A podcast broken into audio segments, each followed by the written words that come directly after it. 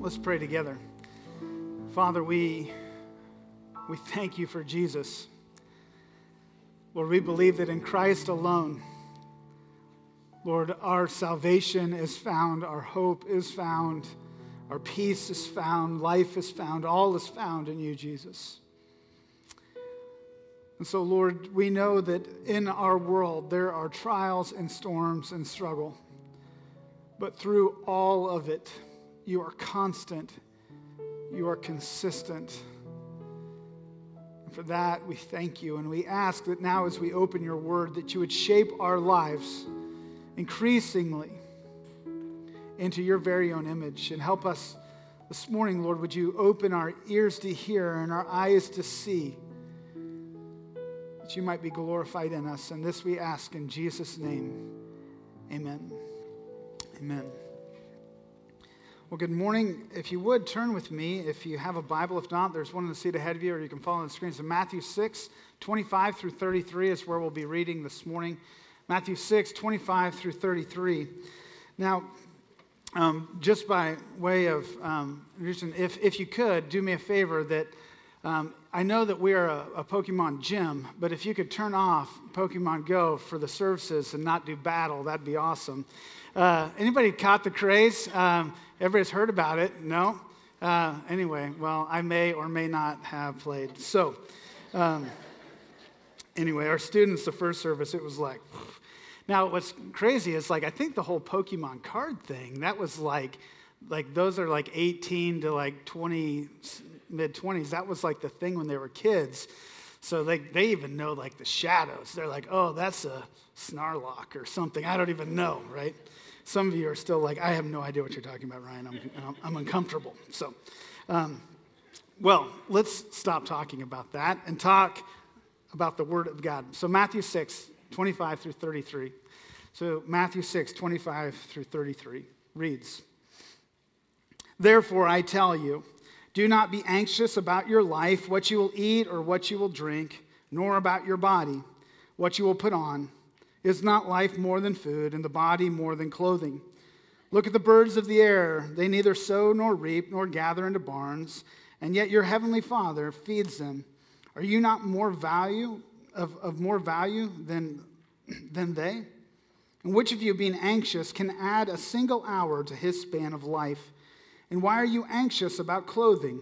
Consider the lilies of the field, how they grow. They neither toil nor spin. Yet I tell you, even Solomon in all his glory was not arrayed like one of these. But if God so clothes the grass of the field, which today is alive and tomorrow is thrown into the oven, will he not much more clothe you, O you of little faith? Therefore, do not be anxious, saying, What shall we eat, or what shall we drink, or what shall we wear? For the Gentiles seek after these, all these things, and your heavenly Father knows that you need them all. But, but seek first the kingdom of God and his righteousness, and all these things will be added to you. May God bless the reading of his word this morning, and might, might he help us live our lives well in the day and age that he has placed us. Now, I don't know about you, but but as I have watched the news over the last two weeks, there is a growing clarity in how broken our world is. Um, I don't know how much you've watched the news or seen it. Last week, we were responding to shootings in Dallas and uh, increasing shootings kind of all over our land, which has brought up kind of mountains of information about violence and death in our nation. Uh, here's some, here's some of the you know, the things as, we, as we've been looking at um, in this series, Habakkuk 2.14 says, For the earth will be filled with the knowledge of the glory of the Lord as the water covers the sea. It's without doubt that God, God has been and will continue to, for all days, do the same thing that he has always been doing. And this thing that God has been doing is that in the moment that he created all things, he made us all to work in perfect relationship with him. But sin entered this world, and there is a brokenness that began then and continues on to this very day. We see it all the way through the Old Testament the brokenness, the brokenness of this world. But God, seeing our need, sent his one and only Son into this world to die the death we deserved, for his blood to be poured out, to heal us of our sin, to heal us of our brokenness, and bring us hope and peace with him again. And he increasingly wants to do that from then and today. He is recreating this world to be more and more and more like him. For his glory, his grace will cover this the, will, will cover the earth as the water covers the seas. God's mission and his plan is, was, and will always be the same thing, no matter where we find ourselves societally. A few years ago, um, during the Richard um, President Nixon administration, um, Loretta Lynn, I don't know if you all know who Loretta Lynn is, but Loretta Lynn was a country music singer. And that was back in the day when country was country. Like Taylor Swift wasn't country, but country was country, right? Anybody know country music? So Loretta Lynn went to visit President Nixon. And they took her up. Now, she's from the hills of Tennessee, right? And so she is in, it's like kind of Beverly Hillbillies moment. I'm having all kinds of references that half the crowd does not know. So, Beverly Hillbillies moment, like she's walking through the White House. She goes in to meet the president. And she walks up and she says, Richard, it is so nice to meet you. And everyone gasps, like this moment of like, she just called him Richard. And they whisper to her, it's President Nixon. And she goes, Oh, well, I figured if Jesus is Jesus, why can't I call him Richard, right?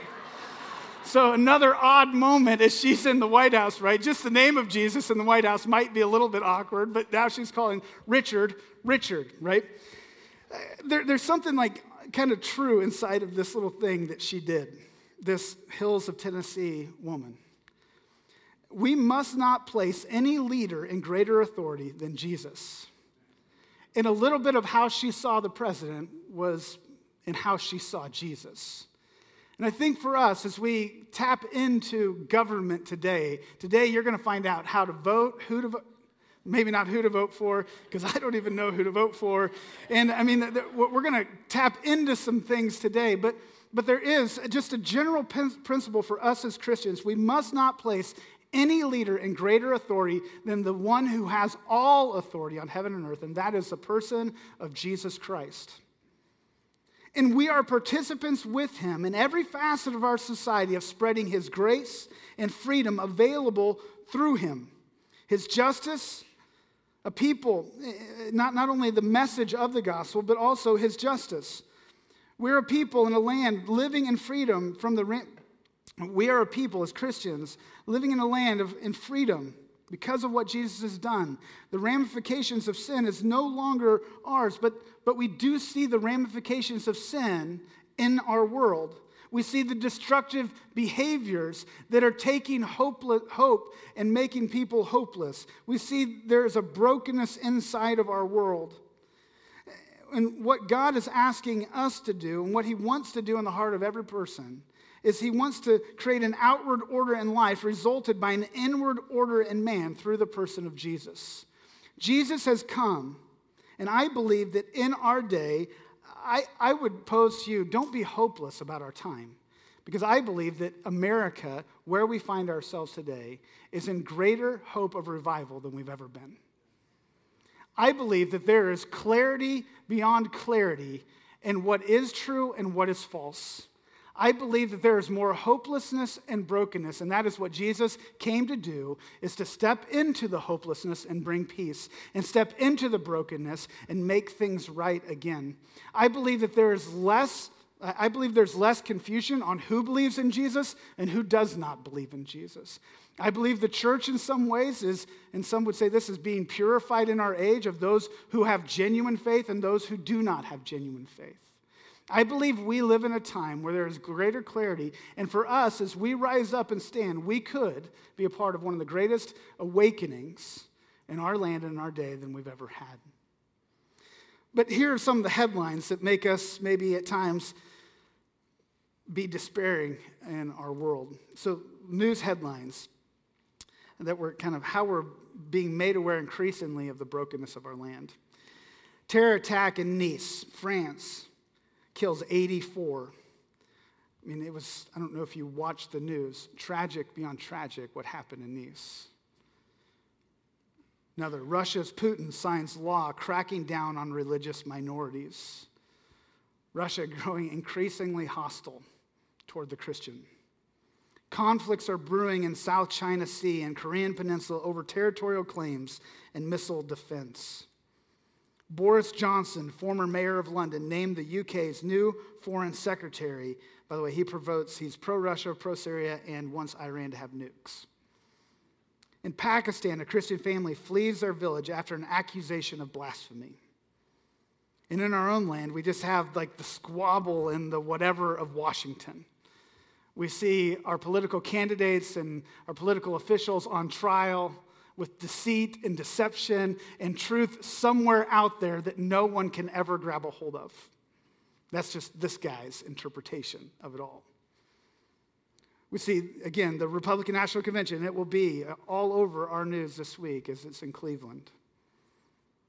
Conflict, scandal, bombings, thwarted bombings, police, race, and on and on and on and on and on. We see brokenness in our world. This week I was in a waiting room and um, I was watching a TV and I, I heard um, this lady make two statements in regards to the Nice truck attack. And this kind of in context, she had interviewed a man that was there and had witnessed it. And in her last and parting words to him, she said, Sir,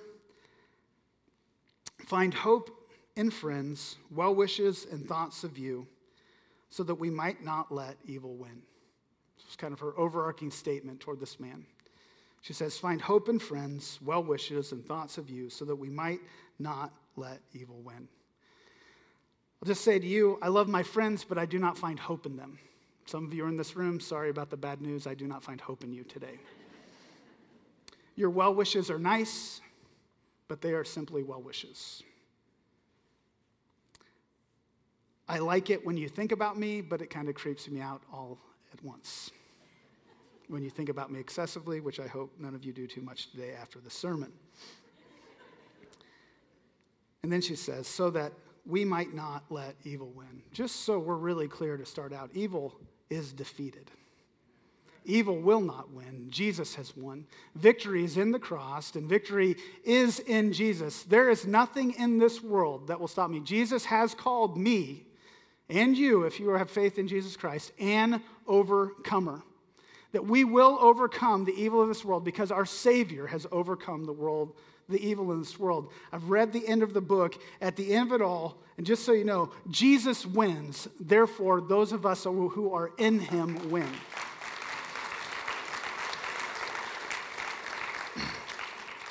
So the evil of this world doesn't win through hope and friends and well wishes and thoughts. It is only through the person of Jesus Christ that we have any form of victory.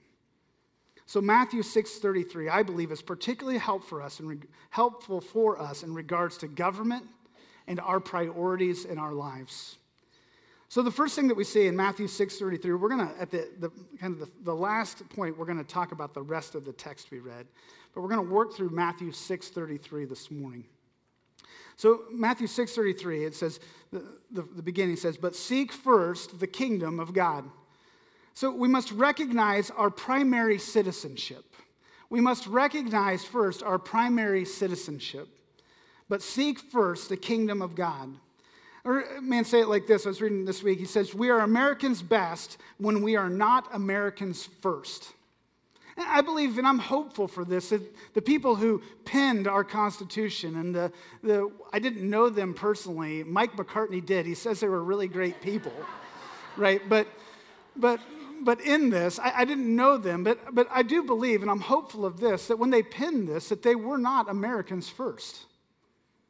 They had a priority of the Lord in mind, and it informed them on the positions that they that they made in regards to our Constitution and our way of forming government. But we are bombarded with the message in our lives of, of finding a king who will make all things right. And that's what this whole political season will be about. And we will hear a message that there is a king that is coming that will make all things right. And just so you know, you're probably already aware of this due to the candidates that we will be voting for, is that there is not a king coming that will make all things right.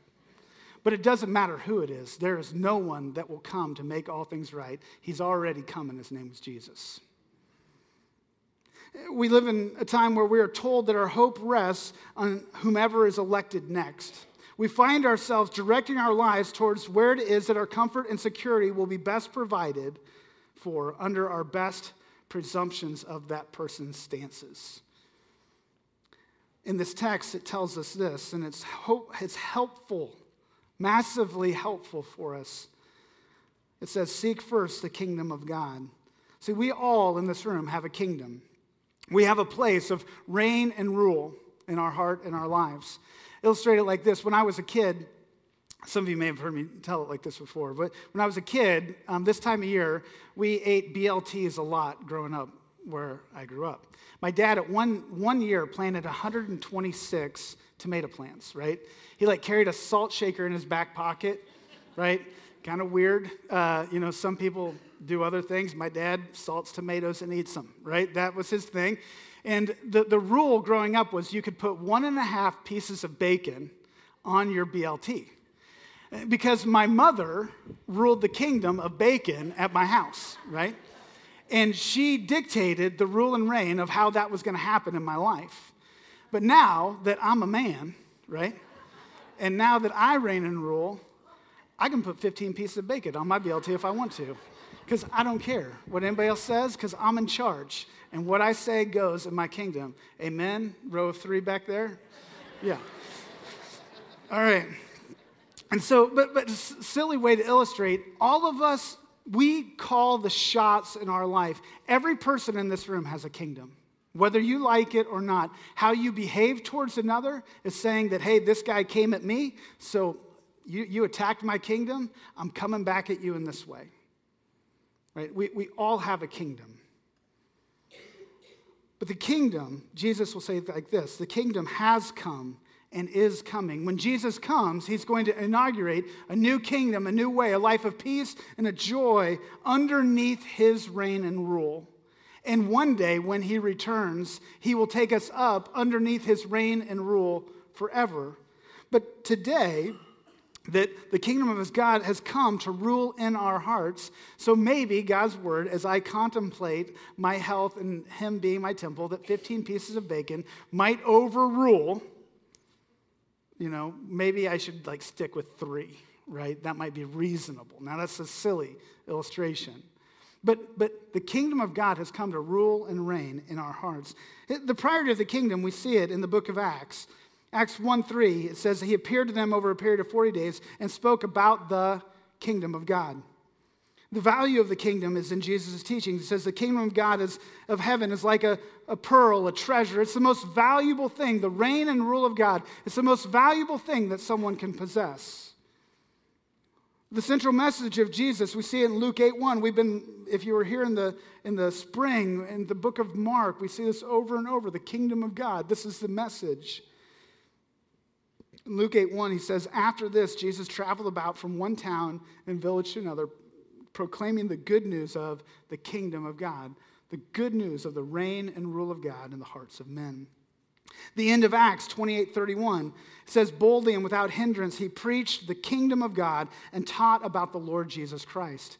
What we see in the book of Acts, this is a history of the New Testament church. We see Acts 1 3 and 28 31 says Jesus taught them about the kingdom of God, and what's it finished with?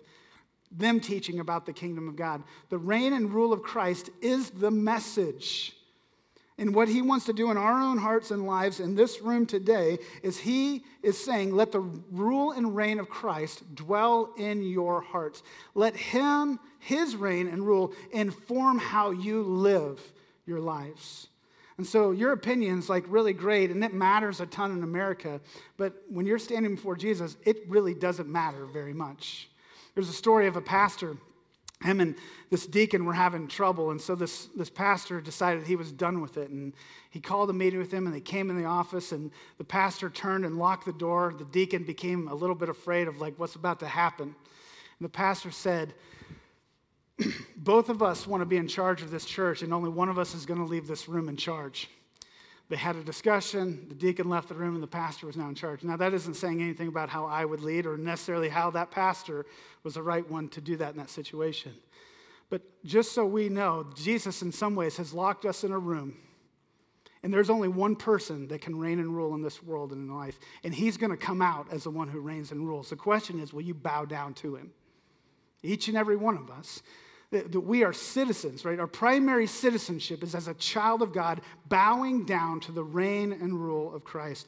Now, this is somewhat difficult for us because all that we know is this kind of like uh, European kind of form of a queen who isn't really in charge in regards to kingdom. This isn't like a common thing for us when we think, speak of kings and queens and kingdoms. But a good way for us to think about it, I think, in our context, is who is the one who reigns and rules in our hearts and our lives, instructing us in all that we do and how we go about life. This is the good news of the kingdom that you no longer have to be in charge, but the one, the true king, he can reign and rule in your life, and he will lead you into all righteousness, in all hope, in all peace, in all joy, in all things that you desperately desire in your heart and you long for and need. Now, I don't, that doesn't mean you'll have riches and treasures. Clearly, this is not what it means. None of these men that we read about in the New Testament had any riches or treasures. But the greatest riches I need is the hope and the joy and the peace through all circumstances and situations. They are available to me as a citizen of the kingdom of heaven. All of the Father's response, thy kingdom come, thy will be done on earth as it is in heaven. God, let those heavenly things come into my flesh and work out through my life here today, and one day it will forever. So this also says in this text, so it says, but seek first the kingdom of God. So this is a priority. The, the first is this, this, this is the primary thing in my life, the kingdom of God. Uh, this is, uh, yeah, the kingdom of God. So this means that we shouldn't seek other things first. It means that there's other things in our life that should not be a priority, that should not be that which we are seeking. And so, what is that? Well, obviously, sin. Colossians 3 says, Set your mind on things above, not on things that are on earth. Put to death what is earthly in you anger, sexual immorality, lust, slander, obscene talk. Meaning that there are things in our lives that I should not seek after, that I should not go after. It also says, even right before this in Matthew 6 19, earthly pursuits, put them away. It says, Do not store up for yourselves treasures on earth where rust and moth destroy but store up for yourselves treasures in heaven. So I should not seek sin. I should not seek earthly gain in all things. And I should not seek, and I'd say it like this government. Finding my hope and my peace in my affiliation or my party lines. This is not where it will be found. Now, we're going to talk about this in a minute. We should make stances and we should we should have convictions and we need to stand up for those things. But my primary hope, right, is not in government. My primary hope is I'm, all, I'm a part of the greatest government that has ever been established and ever will, and its reign will never end. And that is because I'm a citizen of the kingdom of heaven today and one day forever. And I am sitting under the reign and rule of the greatest king that will ever be. And he is the most kind and loving and gentle to those in his kingdom But the reality of where we find ourselves is this isn't true. Now, there's definitely probably some in this room that you're just done with it. You're like, I don't even know why I'm listening to this. I'm done with government altogether. I don't even think about it because I'm just frustrated with it and fed up. I don't know if anybody there, someone like, yep, okay. But there are those, and I think this is where we find ourselves as Christians. And, I, and I'm going to be honest with you, I find myself in and out of these things and have to be reminded to come back to the kingdom. Is we have this idea of a utopian society. A utopian society is one that, that, man, that if we could just elect the right person, that everything would be perfect. There would be no more harm, no more struggle, no more sin. Everything would have order. And just so you know, that, that's going to come when Jesus returns, but that's never going to come in this world. And if that's your idea of America or government, you're always going to find hopelessness in that because it can never be achieved. And don't hear me saying, like, I'm giving up. I don't, I'm not saying that. I'm just saying that if, if that's your view, I think you'll end up very hopeless in that. But on the same term, there's a siege mentality. And, the siege mentality is that I've got to fight everything and I have to go after it and we have to win, win, win. Our voice, our platform, our place, we have to win, win, win, win, win. And what happens when that is we maybe we're hopeless with utopian and then we just become mean with the siege mentality.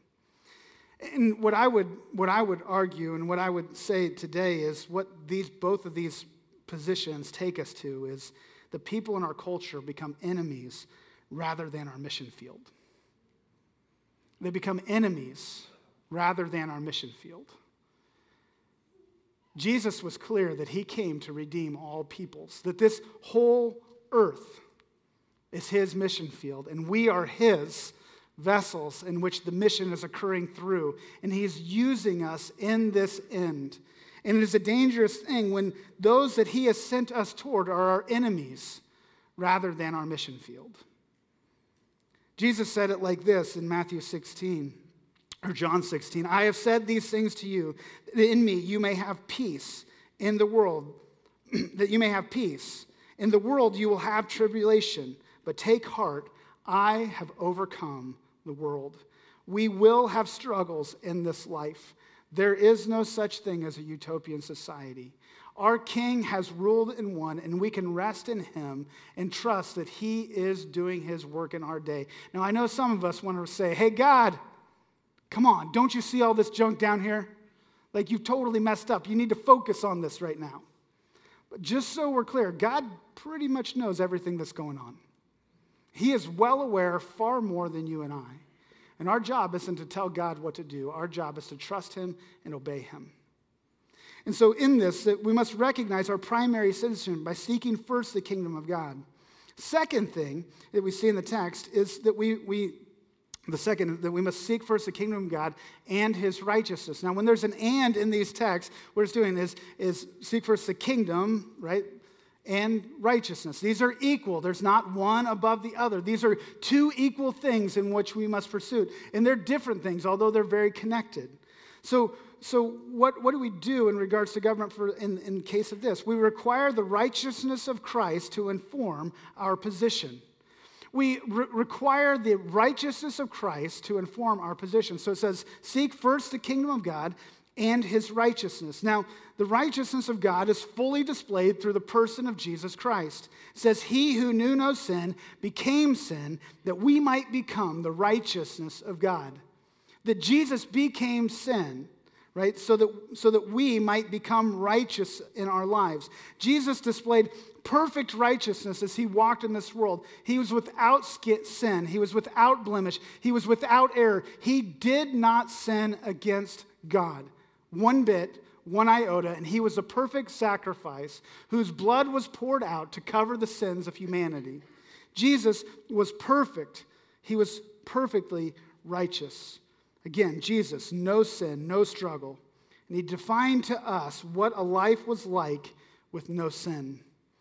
John 15, 5, he'll say, I am the vine, you are the branches. He who abides in me and I in him, he will bear much fruit. That fruit, what it looks like is Galatians 5 love, joy, peace, patience, kindness, gentleness, faithfulness, self control. 2 Corinthians 3:18 we see this coming to root and we all now with unveiled faces beholding his glory as we look at him are being trans, transformed into his own image from one degree of glory to another. So he is transforming our lives, Jesus, into his righteousness. And so what we see about Jesus is he was the word in which came to flesh, John 1. John 1, a sermon about it just a few weeks ago, that he was full of grace, that he was full of truth. And he was full of, and hear this, truth.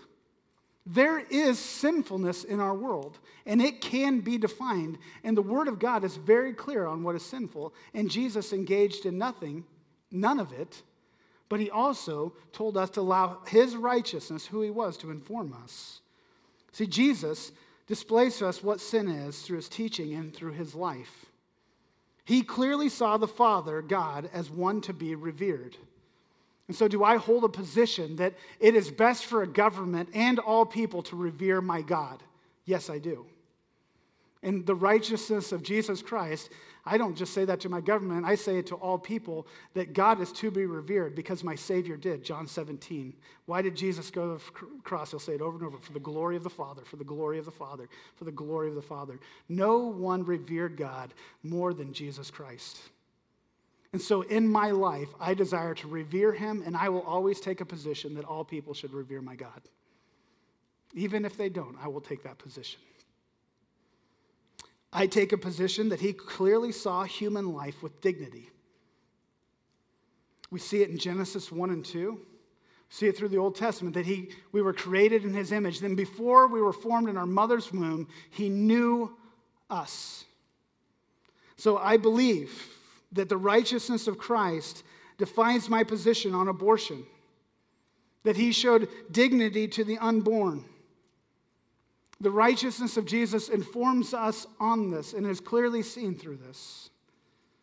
And so I would say in this room, it is one of the greatest, greatest, greatest atrocities of, of our day and time.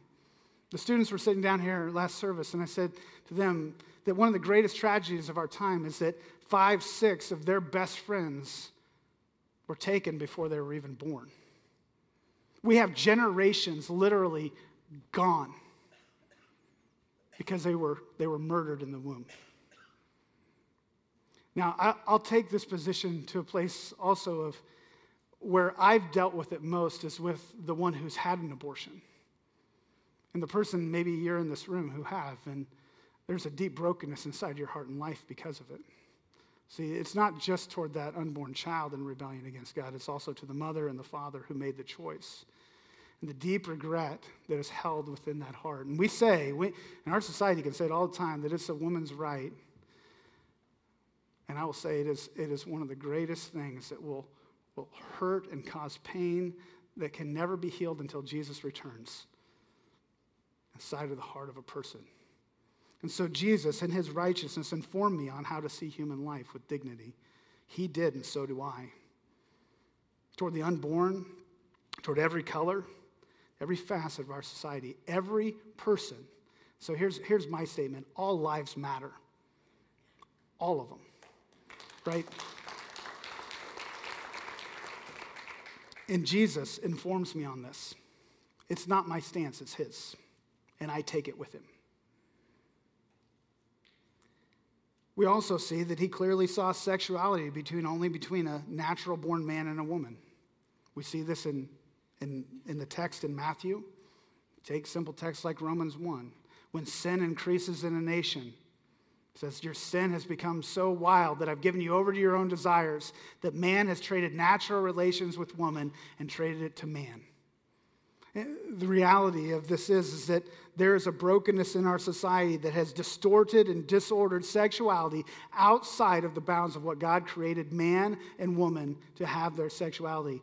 My stance on homosexuality is not out of hatred, it's not out of anger, it's out of I stand with my Savior in his righteousness and taking a stand against sin. And again, I believe, which causes great brokenness in hearts and lives. And I don't speak in it with anger or animosity or without love, but it is the stance in which I take and will always take. And it and the righteousness of Jesus informs me on this subject. He clearly saw race as something to be united. Nowhere, nowhere in the world should race be more united than in the church, and we are the most segregated group of people on the planet on Sunday mornings. When I was a kid, I went to a church in Alabama to do a work project over the weekend, and they boasted on how they gave money to a black church downtown so they didn't have to come to worship with them. A friend of mine in seminary in the Mississippi Delta stood arm in arm with a young black girl on, on a stage and said, If she goes, I go. 2004. Race is a real issue in our day. And we are a people, us Gentiles, just so you know, you ain't Israel, you're not, we're not Jews in this room. We're the Samaritans. We, we are the ones that were like the castaways right? I mean, this is an astonishing thing if, if we read our Old Testament, New Testament right, that we get to be partakers in the grace of God. Shame on us if we think that no one else can be partakers in our lives, with our lives, and outside of our lives, and especially in Christ. We should be Christians. If we look at Jesus and he informs us, if he inf- informs our position on race, we should be the most united people on the planet, uniting people on the planet. And I believe in many ways, and I, am hopeful. One of the things I, have I've been reading Facebook posts over the last two weeks, and I'll tell you stories maybe another day about Deb and I and how we went through this when we were in Memphis doing foster care, and we were a diverse home and the tensions we felt in our own home. And so it's a really hot issue for me. But I'm so proud of my chapel family and how they've responded on social media. Just so we're clear on that. Like, I, I am so proud of my chapel family because there are so many different pieces of Christianity that I'm involved in over the nation, which has been appalling to me, things people have posted on social media. Like, kept me up at night struggling. And as far as I know of, none of y'all kept me up at night. So thanks for that. Jesus informs us on all of our positions. Jesus did not sin against God and was therefore righteous. We should seek this righteousness and hold to standards of his righteousness. Ryan Johnston is not made righteous by the stances I take. I'm made righteous by the person of Jesus Christ and his blood poured out for me on the cross. But I will and always will align myself, align myself to where his righteousness informs my righteousness and my stances I take in this world. This world we live in is uncomfortable with Jesus. I think sometimes just because in his name alone we feel tension.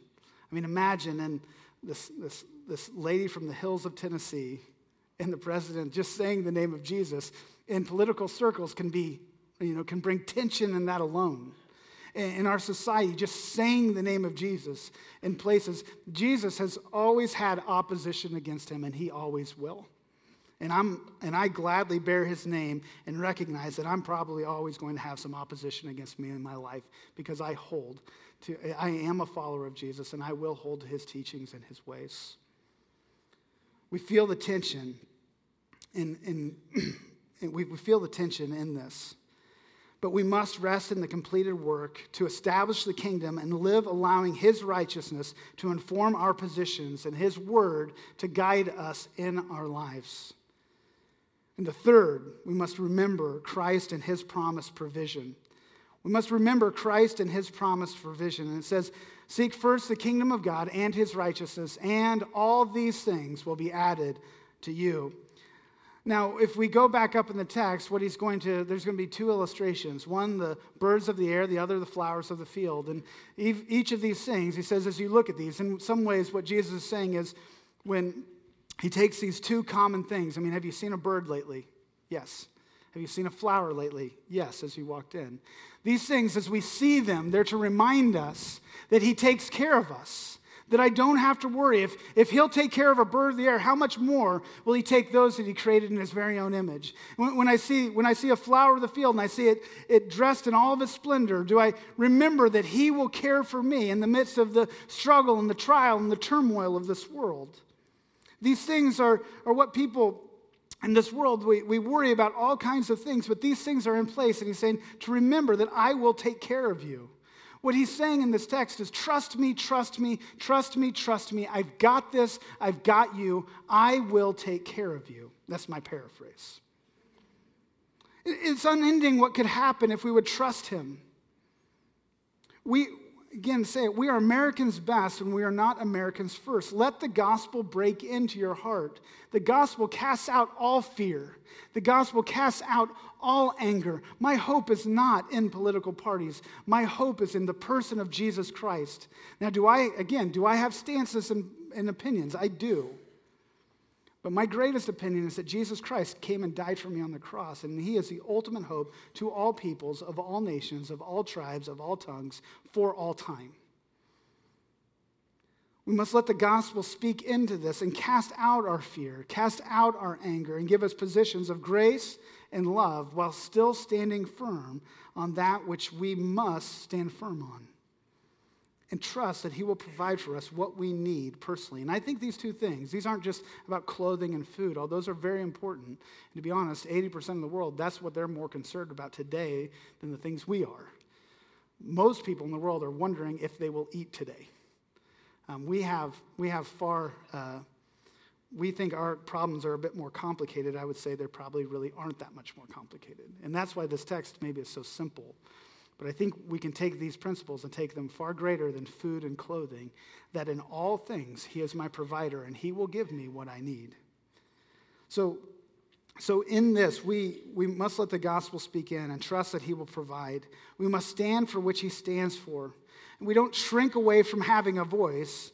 We must speak up on, on the matters of the gospel, we must be proclaimers of the good news first, of his justification, but we also must be proclaimers of justice in, in regards to race, equality, crime, dignity of life, and on and on and on. We must have a voice and we must be a voice. But it's not just a voice on justice, it's a, it's a voice on justification. How beautiful are the feet of those who bring good news. The, the greatest thing that any of us can do in this, in this room is to be messengers of the great news of the gospel. And so, what do we do? Well, I believe that in the day in which we find ourselves, I don't know, maybe some of you were in Boy Scouts or other thing. I remember hearing this a ton as I was growing up was God and country. God and country, God and country. And in, in some ways, it's a bit of a confusing term because God and country, it's like I value God and equally value country. And we almost put God and country on the same pedestal. And in that, I, my life, some people kind of loved country a little bit more than they loved God, or some people loved God more than they loved country, or sometimes miss those. And I, I would just propose to us two new words to use rather than God and country Christ and his kingdom. I think Christ and his kingdom better, better better positions me and my position I take in faith. One, one, it specifies my God in the, in the coming of Christ and the inauguration of a new kingdom on earth. And as I recognize Christ and his kingdom, and this becomes the primary focus of my life, setting my eyes on Jesus and allowing his kingdom to come rule and reign in my heart and life. What do I do is I recognize my primary citizenship my mission to proclaim and stand firm in grace and truth, to see my mission field, our mission field, and gospel proclaimed right where we found ourselves in Northeast Ohio. But I also require the righteousness of Christ to inform my positions. The sinless Son of God revealed himself and his word. The Bible is our guide. It is truth. It is our sword. It is without error. It is intact, perfect. And it must be that which guides us, and we must allow it to inform our voting, our opinions, and most importantly, our posture, our kindness, and our grace and our love in a world that is broken and need of a Savior. And last, we must remember Christ and His promised provision. Trust Him, trust Him, trust Him. So, what do we do? We seek first the kingdom of God, the reign of Jesus in our own hearts in greater ways. We seek His righteousness and let all of our opinions, be filled with his truth and grace as it flows out from our lives in word and in deed. We, and we trust and we believe that all these things will be added to us. He will care for us. As we do, we pray, pray, pray for our nation. Pray for the brokenness in our world, the anger, the lying, and we hope for revival. So, church, I would say today, what is our response in light of all that is happening in our world? Seek first the kingdom of God and his righteousness, and all these things will be added to you. Let's pray. Father, we believe. We believe that you sent our Savior, your Son, Jesus Christ, into this world. We believe that his name is to be refer- revered and held higher than any other name. Jesus, we believe that at the at your name, every knee will bow and every tongue confess you. And as your church, as your as citizens of your kingdom, we bow our lives freshly before you today and say, Jesus, reign and rule in our hearts and our lives. Help us to let go of our personal kingdoms and grab onto your kingdom. Would, would your ways would your truth inform us in how we live, in where we stand, and how we act? Might the totality of that which you want to transform us into increase and increase more and more in the days to come. Father, we trust you and we believe that your ways are perfect. And so today, would you increasingly have your way in us? Amen. If you'll stand, we're going to sing. And as we sing, we're going to invite you to come down front. Maybe today you need to kneel down up at these altars and say, Jesus, you, I'm giving you authority to rule and reign in my heart again today. And you just bow down before him as king. Maybe today you want to pray for our nation, pray for someone else. But these altars are open every Sunday for you to come and you to pray and lay these things down before the Lord. Let's join together as we sing.